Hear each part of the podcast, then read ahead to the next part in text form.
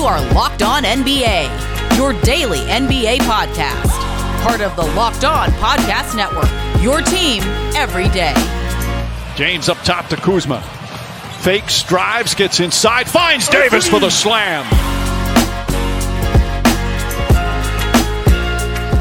And welcome. You are locked on to the NBA. My name is Nick Angstadt, the host of the Locked On Mavericks podcast, and joining me, the great Ben Golliver of the Washington Post. Ben, you and I only get together and do this when something crazy happens. And again, once again, it proves to be true.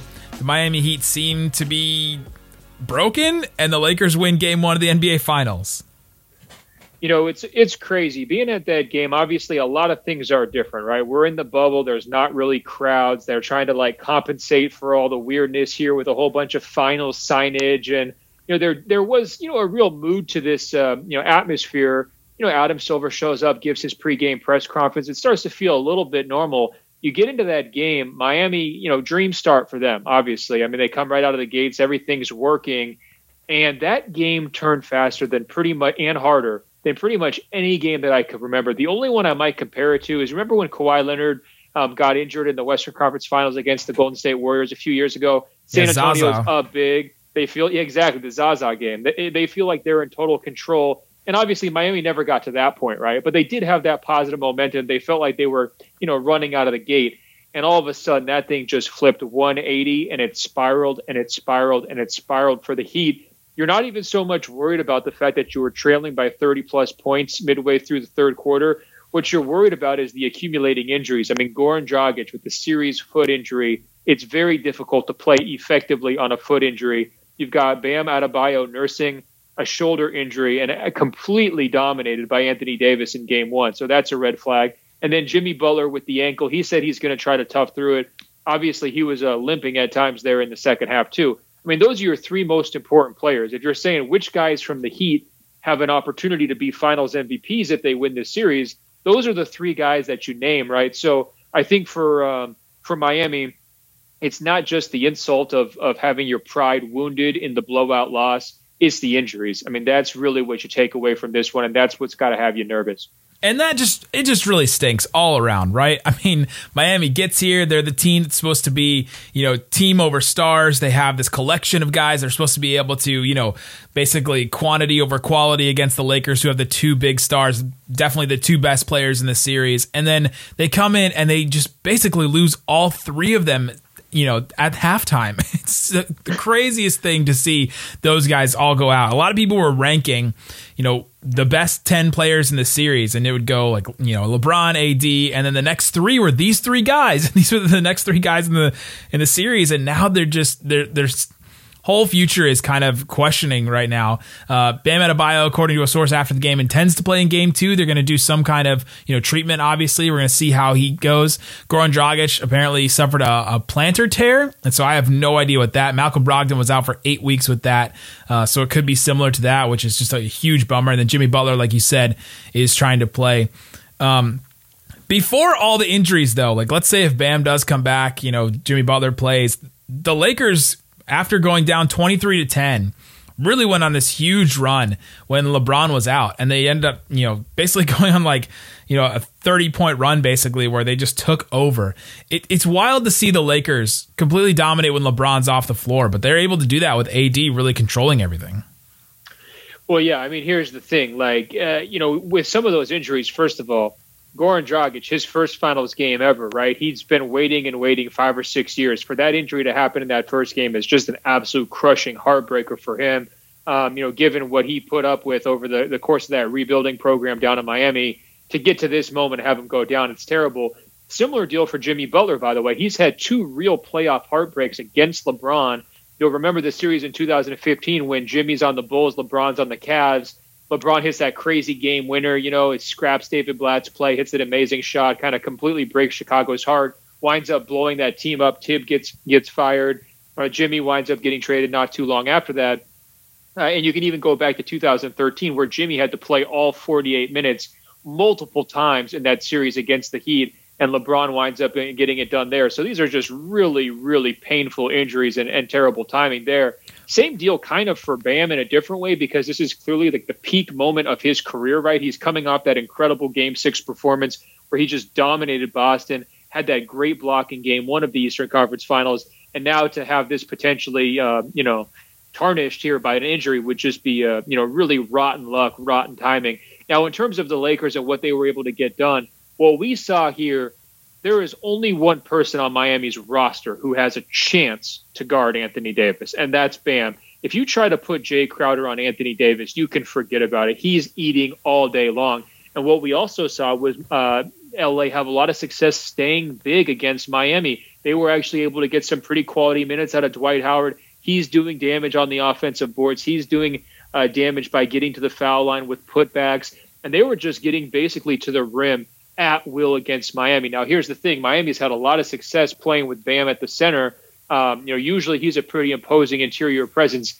At this point, he was playing whack a mole. He couldn't guard everybody. He couldn't keep Le- uh, LeBron away from the hoop. He couldn't keep AD away from the hoop. He couldn't keep Dwight off the glass. There's only so much he could do. That's a big time problem for the Heat.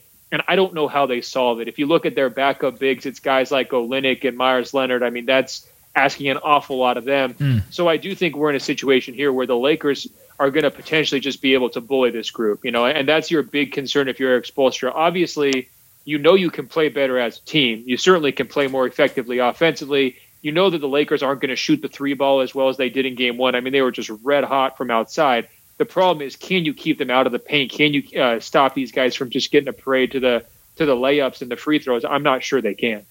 Yeah, and the Heat actually outscored the Lakers in points in the paint, which is kind of wild to look back and, and, think about that. That's how good the Lakers were from three. And when they shoot over 30%, I think they're undefeated so far in the playoffs. If they shoot over 30% from three, which is not even that, you know, high of a number. But Miami, one of the big stories going into this game was Miami's zone. And was Miami going to bring out the zone? Were they going to try it? The Lakers aren't that great of a shooting team, but are, were they going to try it? And they, they tried it a little bit in the second, the second quarter. And then they, they tried some type of a zone. I was I was noticing that they, you know, were, were, playing a little bit of a zone, and then they would switch a little bit on some of their, you know, defensive assignments. But what the Lakers were doing is they just basically attacked from the weak side every single time. Like you were saying, Bam can't guard everybody, so he's coming up and stepping up to try and you know defend the, the guy that's driving, and then AD would come out of nowhere, Kuzma would cut, or you'd have you know Dwight Howard cut, and just these cutters could because you have somebody so small, you know, on those on those blocks basically guarding down there, and that's where the Lakers were really able to take advantage. And then obviously hitting these threes, 15 of 38, the shot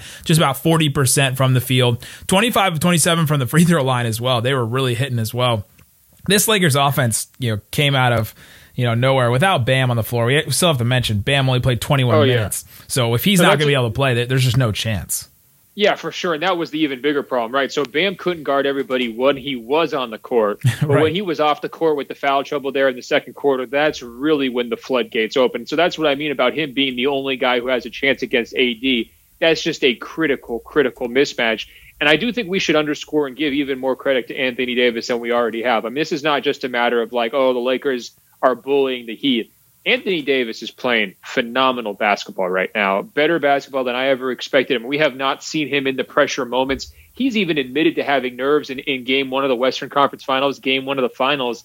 I mean, I didn't see any nerves. I just saw him punking anybody around him, right? And he's just getting to any spot he wants. Um, you know, the, the putbacks on the offensive glass, the jumpers there. I mean, pretty much anything. Three pointer was there for him um, all of it. And so I think, it, you know, from that standpoint, you're mentioning, well, who has the top end talent in this series? Well, obviously the Lakers with those top two guys. Um, both of those guys were exceptional in game one, and they have a lot more to give. You know, they've been pacing LeBron's minutes a lot. AD is obviously right now completely in his physical prime. Uh, he, he's never been more dominant possession to possession than he is right now during this bubble postseason. He tore apart the Portland Trailblazers um, he presented all sorts of issues for the small ball Rockets. Um, he won the matchup decisively against Nikola Jokic in the Western Conference Finals, and he destroyed Bam and Miami's front line in Game One. And I think if you're Miami, when you're starting to talk about adjustments, you have to decide. You know, do we basically just have Bam never leave AD? Do we have to? Is that like our only way to possibly neutralize Anthony Davis? I, I think that's what you have to start to think about because it was just too easy against Crowder. It was too easy against any of their other fours. And I think you almost have to sacrifice whatever Dwight Howard does. And you have to actually sacrifice a little bit against LeBron, too. to at least neutralize Anthony Davis because you have no hope if he plays that dominant uh, going forward in this series. Yeah, coming up, let's get into what Anthony Davis was able to do, how the Heat can potentially combat that, and how Anthony Davis was able to have such an incredible game 34 points for him. We'll talk about that coming up. But before we do, DoorDash is an excellent way to get the food that you crave, the food that you want right to your door. DoorDash has all kinds of restaurants on their app. You can go, they have countless restaurants. The restaurants right now are counting on you. Some states they're still closed up. Some states they're still, um, you know, not, you know, they have they still have restrictions on them. So you need to get that food from there to you without having to go to the store. DoorDash is the app for that. It brings you the food that you're craving right now. With over 300,000 partners in the US, Puerto Rico, Canada, and Australia, you can support your local go to restaurants or your favorite national change, whichever you'd like. Many local restaurants are still open for delivery. Use the DoorDash app, select your favorite restaurant, and the food will be left at your door. They have a contactless delivery option you can hit in the settings. Right now, our listeners can get $5 off and $0 on delivery fees on your first order of $15 or more when you download the DoorDash app. Enter the code Locked On. That's $5 off and zero delivery fees on your first order when you download the DoorDash app. Enter the code Locked On. All you have to do at that point is wait for your food. Don't forget, code Locked On for $5 off your first order with DoorDash. All right, Ben, let's continue talking about Anthony Davis because he was, I think, obviously the player of the game. 34 points, nine boards, five assists, three blocks. He was two of four from three, 10 of 10 from the free throw line. He was all over the place. He is just, he seems so ready and primed for this moment. It just seems like all the time in New Orleans, all of that, you know, trying to get through the playoffs and, you know, having a, you know, they were kind of the plucky team that played the Golden State Warriors pretty well that one series. And then they beat the, the Blazers that one year and just all that, all the turmoil of, him not wanting to be there anymore the you know the looney tunes shirt that's all folks. Like all that stuff seems to be so far behind him now. He's just so ready to play basketball in this moment and step up to this big stage.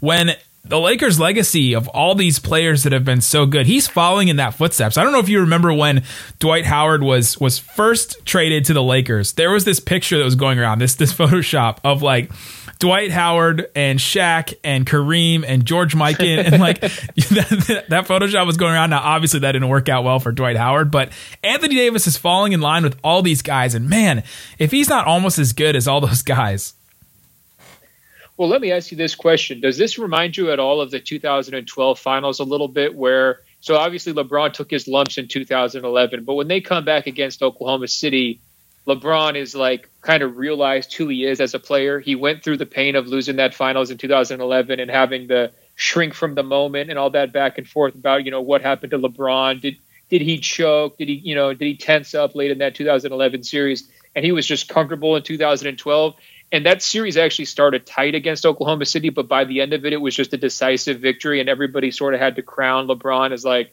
clearly the most dominant player in the game. And, and this talent was overwhelming for a younger and less experienced team in Oklahoma City. I'm wondering if we're going to see that a little bit here too against Miami, where this is AD's moment. He, this is his breakthrough. He's had playoff struggles in the past. He hasn't been able to get past the first round. He's even had the lottery seasons, but now he's set up on a team where they do have a major talent advantage. He's able to do everything that he does well. He's set up perfectly by LeBron on a regular basis. So many of his baskets are set up by LeBron passes because they just have such a great um, two man chemistry. I wonder if that's kind of a, a, comparison point here for this series. You know, if they wind up, you know, winning this thing, let's say in five or, or even potentially sweeping this series, if we're not going to look back and say, hey, this group kind of won in resounding fashion similar to that 2012 Heat team. Yeah, I look at Anthony Davis and I just see a guy that is playing with a safety net, basically, right? He has LeBron back there. The you know the game, you know the, the closeout game against the the Nuggets, LeBron just goes off, and he still has that in him, and he can still you know muster that if he needs to. And Anthony Davis goes out there and says, "I'm just gonna you know play, and it's not gonna all be on me, right? I still have LeBron behind me to still pick up the slack if I'm not able to to perform, which is just it has to just be a so freeing moment, right? You're like this isn't all just dependent on me. Oh, I can yeah. you know, and the No, fact that it's- LeBron's setting him up in so many ways. it's the ultimate confidence booster, right? Because I mean, honestly, coming into this series, the biggest advantage the Lakers had, besides just talent, is the fact that LeBron's in his tenth finals and Jimmy, Bam, and Goran are in their first, right? I mean, that is just an experience gulf. It's not even a gap, right? It's a gulf. And so if you're Anthony Davis, it's just like LeBron's been through every possible situation there is to go through. He's been up um, in series. He's been down 3 1. He's had the 3 1 comeback. I mean, literally any spot he's been in. So um, the Lakers are absolutely getting their marching orders from LeBron on this one. I mean, even Frank Vogel before game one goes, LeBron's the best leader I've ever seen, right? And you look at how locked in. I, I want to make this point on LeBron because his demeanor changed midway through the Houston series. It was just palpable. I could tell his focus went to a mm-hmm. different level. He could just start to see the water parting. He realized that Milwaukee was in trouble. He realized the Clippers were maybe faltering a little bit. He realized that Houston, which was supposed to be a real finals threat, they had no shot. And he started cranking it up right there at that moment. If you fast forward to the end of the Western Conference Finals, he's doing a lot of deep breathing and meditation exercises. He's uh, you know, he's he's really locked in and focused before the game in a way that he hadn't been previously. Uh, I'm sure you saw the story he told Chris Haynes of Yahoo that he, you know, basically called his shot before Game Five and said he was going to end that series right there.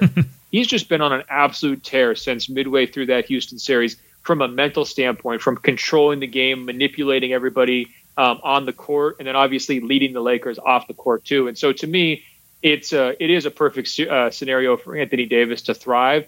And that's how it was supposed to be. That was the blueprint, even before they came together. That was the whole concept and it's playing out exactly to a T right now.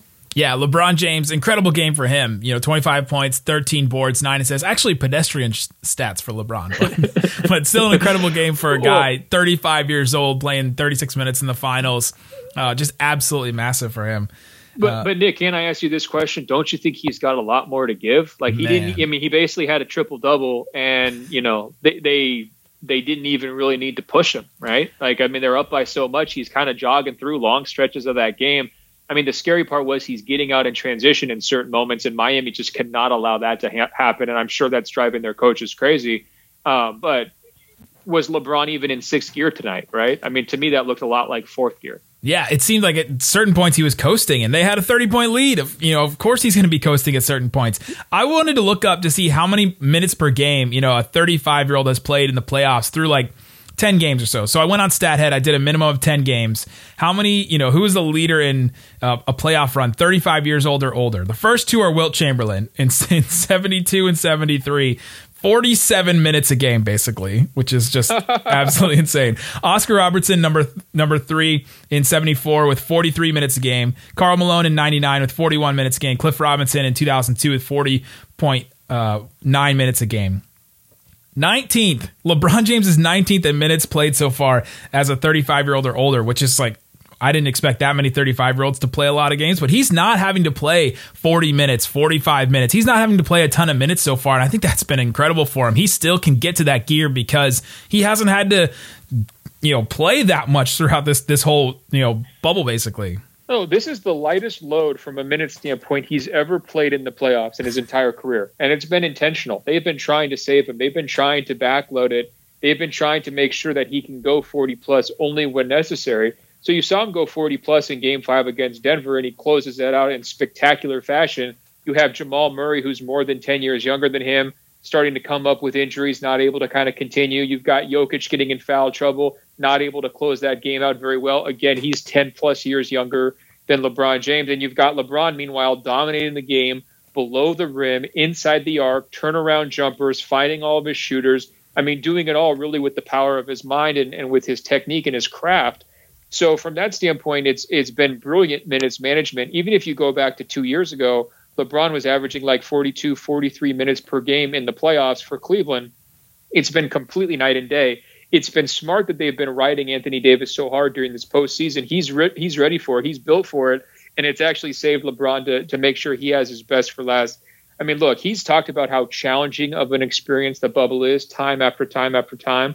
Uh, LeBron has. I mean, he's really made that a major theme but he's also played it brilliantly. Like he's he's kind of saved his best for last. He rope a doped there for a little bit earlier in the playoffs. You know, I think uh, just kind of conserving energy.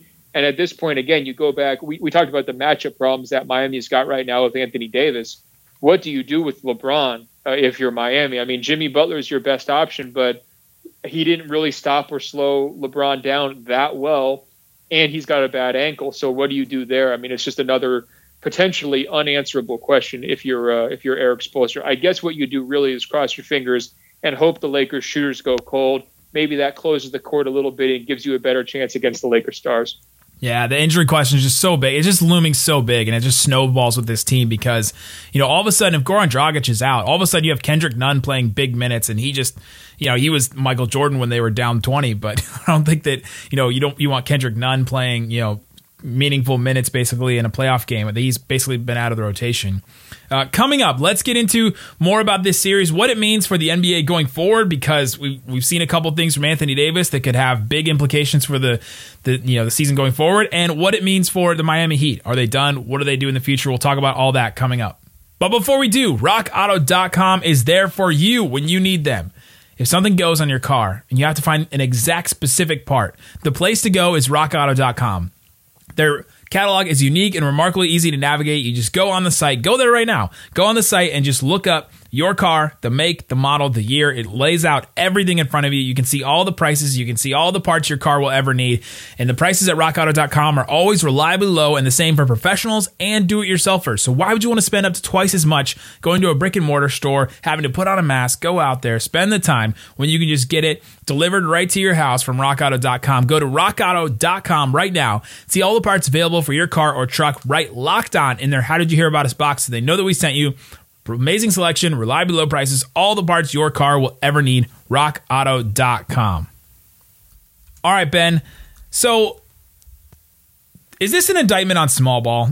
like Anthony Davis goes in, he dominates. LeBron James is big. They're playing Dwight Howard. I mean, what does this mean for small ball in the NBA? Is Anthony Davis going to be the new Shaq? We were talking about this on on Locked On Mavs. Is everyone just going to be clamoring to find somebody to guard Anthony Davis, or at least try to guard Anthony Davis after seeing something like this? Remember when all those teams were trying to like, oh, we got to get a Shaq stopper, we got to get somebody. The Mavs brought in Erick Dampier, and you know a bunch of teams were trying to just go out and get a big center. Is that going to be the new thing now?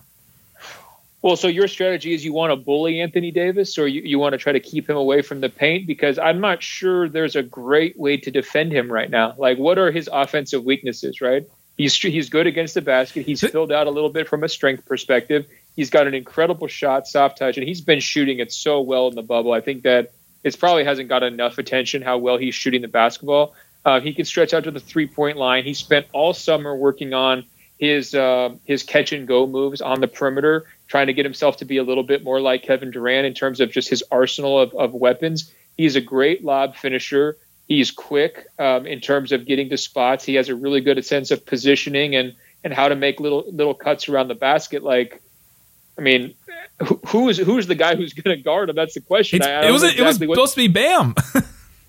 I know, and I actually think if you're ranking the guys, I mean, Giannis, Bam, those are probably some of your top candidates to try to match up kind of physically with Anthony Davis. But uh, there aren't too many Giannis's and Bams out there.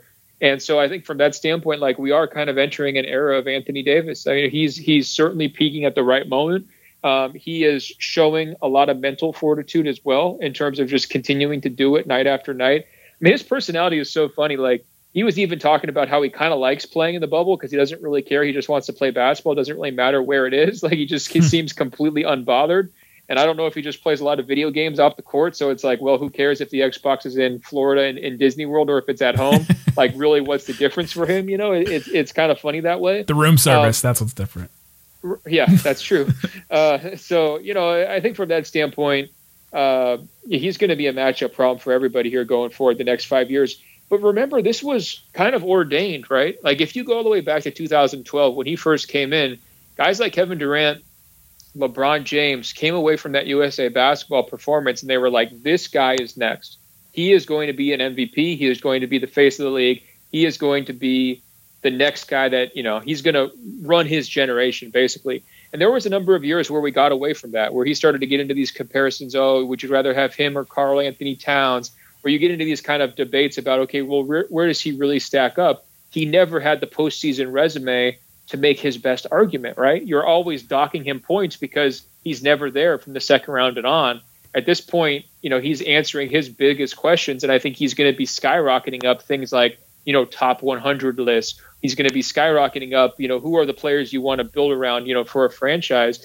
And you've heard him say, like, he doesn't want this to be a one time thing. He said he wants to go to nine more finals, right? He wants to be just like LeBron. So, um, you know, I think from that standpoint, it, it opens up the mind and, and creative, uh, you know, creatively, if you're the Lakers, you know, what do you do? Like, for how long can you ride this pairing with LeBron and AD? Well, to me, that seems like a pretty nice window right now, given how well they've played, given Anthony's ability to potentially at some point transition into a number one guy. So it gives them some real options and, and a bright long term future. But, you know, I think the, the biggest takeaway is that uh, they're winning the stylistic clash. Their big ball is defeating small ball.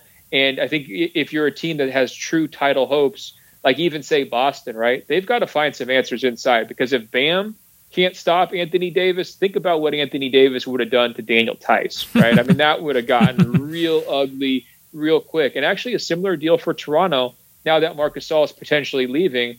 Serge Ibaka is not going to be stopping Anthony Davis if they met in the final, say next year, right? So I think if you're some of these teams, you do need to start thinking about, hey, what, what do we do? What's our AD answer? Yeah, and Serge Ibaka is potentially going to be a free agent. Uh, the the weakness for Anthony Davis going in. I, I, heard a lot of people talk about this. We had our crossover with Locked On Lakers and Locked On Heat. You know, David Ramil was saying, you know, one of the weaknesses for Davis was double teams that he wasn't able to pass out of double teams. He wasn't able to make the reads, and in this game specifically, and throughout these playoffs, I think he's kind of proven that he's been able to do that. I think the time with LeBron, all the talking on the court, I'm sure you're seeing it down in the bubble. I think that has worked out so well for him. He had five assists in this game, but he was making the reads tonight you know, out of the double teams and being able to, to kick out to shooters and hit people in stride. And I think that has been a, a huge development in his game. He doesn't need to be like an elite passer. He just needs to make the simple reads because he draws so much attention, right? So I'm sure that like what their coaches probably tell him is like, do not overthink it, right? Wait until that second guy comes, and then whoever you can see in your field of vision who's open, just get rid of that basketball. Don't force it. Don't get into situations where you can create turnovers you just don't need to do that much with the pass. And um, you know, sometimes he gets double. And he just does a turnaround jumper over the top of it. You know, it's just like I mean, he's got a lot of answers, and uh, and you know, it's he's always been a nice kid. I mean, that's the thing that people have said about Anthony Davis since he was in high school, and that was actually a knock on him for a while. Is he too nice? Right? Uh, is he is he also physically tough enough? I think both of those were questions. I actually, you know, kind of uh, when he when he sprained his ankle in the Western Conference Finals, it kind of had flashbacks to him when he was younger. He would leave the court constantly with injuries, right? He was always going to the locker room. You could almost bank on it. Like at least once a week, he's going back to the locker room. I thought that was actually a big moment. Again, uh, just showing his growth as a player. He sprains his ankle. It actually looks pretty painful. He just decides to walk it off during the timeout. He tightens up his shoe. He continues to play, and then he comes back the next game. He's completely fine in game five, and he comes back tonight, and he's sensational arguably the best player on the court. Again, what does that look like when he's 22 year old Anthony Davis? Does it play out the same way? Uh, maybe, maybe not. And I, again, I think that uh, it's a sign of his growth. I think it's another, you know, big benefit he's had from being next to LeBron James. I mean, LeBron tweaks his ankle and he literally just stamps it out and keeps walking, right? Like he just stomps yeah. his foot on the ground and keeps going. Let's finish on a couple of maybe positives for the Heat. Let's talk about what could be what could they improve on. I think you get, you know, Tyler Herro was, good was good at the beginning, but he shoots 33%. He misses 12 shots. Uh, you really didn't get anything from Duncan Robinson. You know, Jay Crowder was hitting early, but you know maybe we can get some more of that. At least he was hitting some shots. Now they didn't really hit well from three. The Lakers were incredible from three, and they're normally not. What are some other points for the the Heat if let's say Bam comes back and Jimmy Butler's back and they're both going to play? I think we're going to assume Dragic is out, but what are some maybe points of hope for the Heat going forward? Well, I actually think that a big concern is actually Tyler Herro because that guy was really important in the Eastern Conference Finals, and they just picked on him mercilessly on defense. You look at his plus minus; it was just an abomination. I don't know if yeah, minus thirty five. Yeah. yeah, that's hard to do. I mean, especially in a finals game, minus thirty five is Man. not easy to do, and so I think that's actually a major concern for them. Um, I guess the way you spin it, if you're Erik Spoelstra, and he actually was asked this question, and he was kind of like, "Look, I don't have a message for my team right now." Check back with me tomorrow. And he's like, basically anything he says in the aftermath of that kind of game is meaningless because guys are just so upset at the loss that they're not even going to listen to him or, or not going to process the the optimism. I think that's a, a, fair way to look at it. But I mean, to me, the main message coming out of game one is, guys, we can't play worse. It was our worst game of the playoffs, and arguably, it was the Lakers' best game of their playoff run. Right? So usually the law of averages says those two things aren't going to happen again in the same way uh, in game two, right? So I think that that's um, you know a, a, major just kind of messaging focal point of like, look, we just got to steady the ship. Um, you're going to lean very hard on Jimmy. You're going to say, hey, maybe you have to crank up your scoring, crank up your ball handling, especially if Goran Dragic can't play or at least can't play effectively. You're probably going to try to give Kendrick Nunn, who, who caught fire there a little bit in the second half, you're probably going to give him a little bit more run. Um, you're going to hope that Andre Iguodala can have a little bit more success against LeBron because he got badly outplayed there. Um, you're probably going to have to give Tyler Herro another shot if they continue to pick on him defensively. You're probably going to have to cut his minutes, and then you're going to hope that Duncan Robinson can get hot, right? I mean, I, I do think he's a potential X factor, um, you know, from outside. But you know, these. I mean, look, it sounds a little bit like I'm grasping at straws here. I, I think that's a fair way to look at it. I mean, the, the tape is not going to be friendly for Miami. Um, and I think the other thing you're going to do is you're going to hope Bam is healthy, and you're also going to hope he can stay out of the early foul trouble because that will make a big difference. The game got away from them when he was off the court, and he's also the kind of player with, with his conditioning he can play a lot of minutes as long as he can stay out of foul trouble. So you're probably going to lean even more heavily on him as well. Yeah, you're grasping at straws, but this team was down 30 points in the finals. I mean, that's kind of the situation, and their top three players are hurt. That's really the situation they're in right now. So, Ben Golliver, appreciate you on the podcast every single week, and uh, you can find Ben Golliver. I'll put a link in the description for his Twitter as well as his stuff at Washington Post. Guys, thanks so much for listening to Locked On NBA.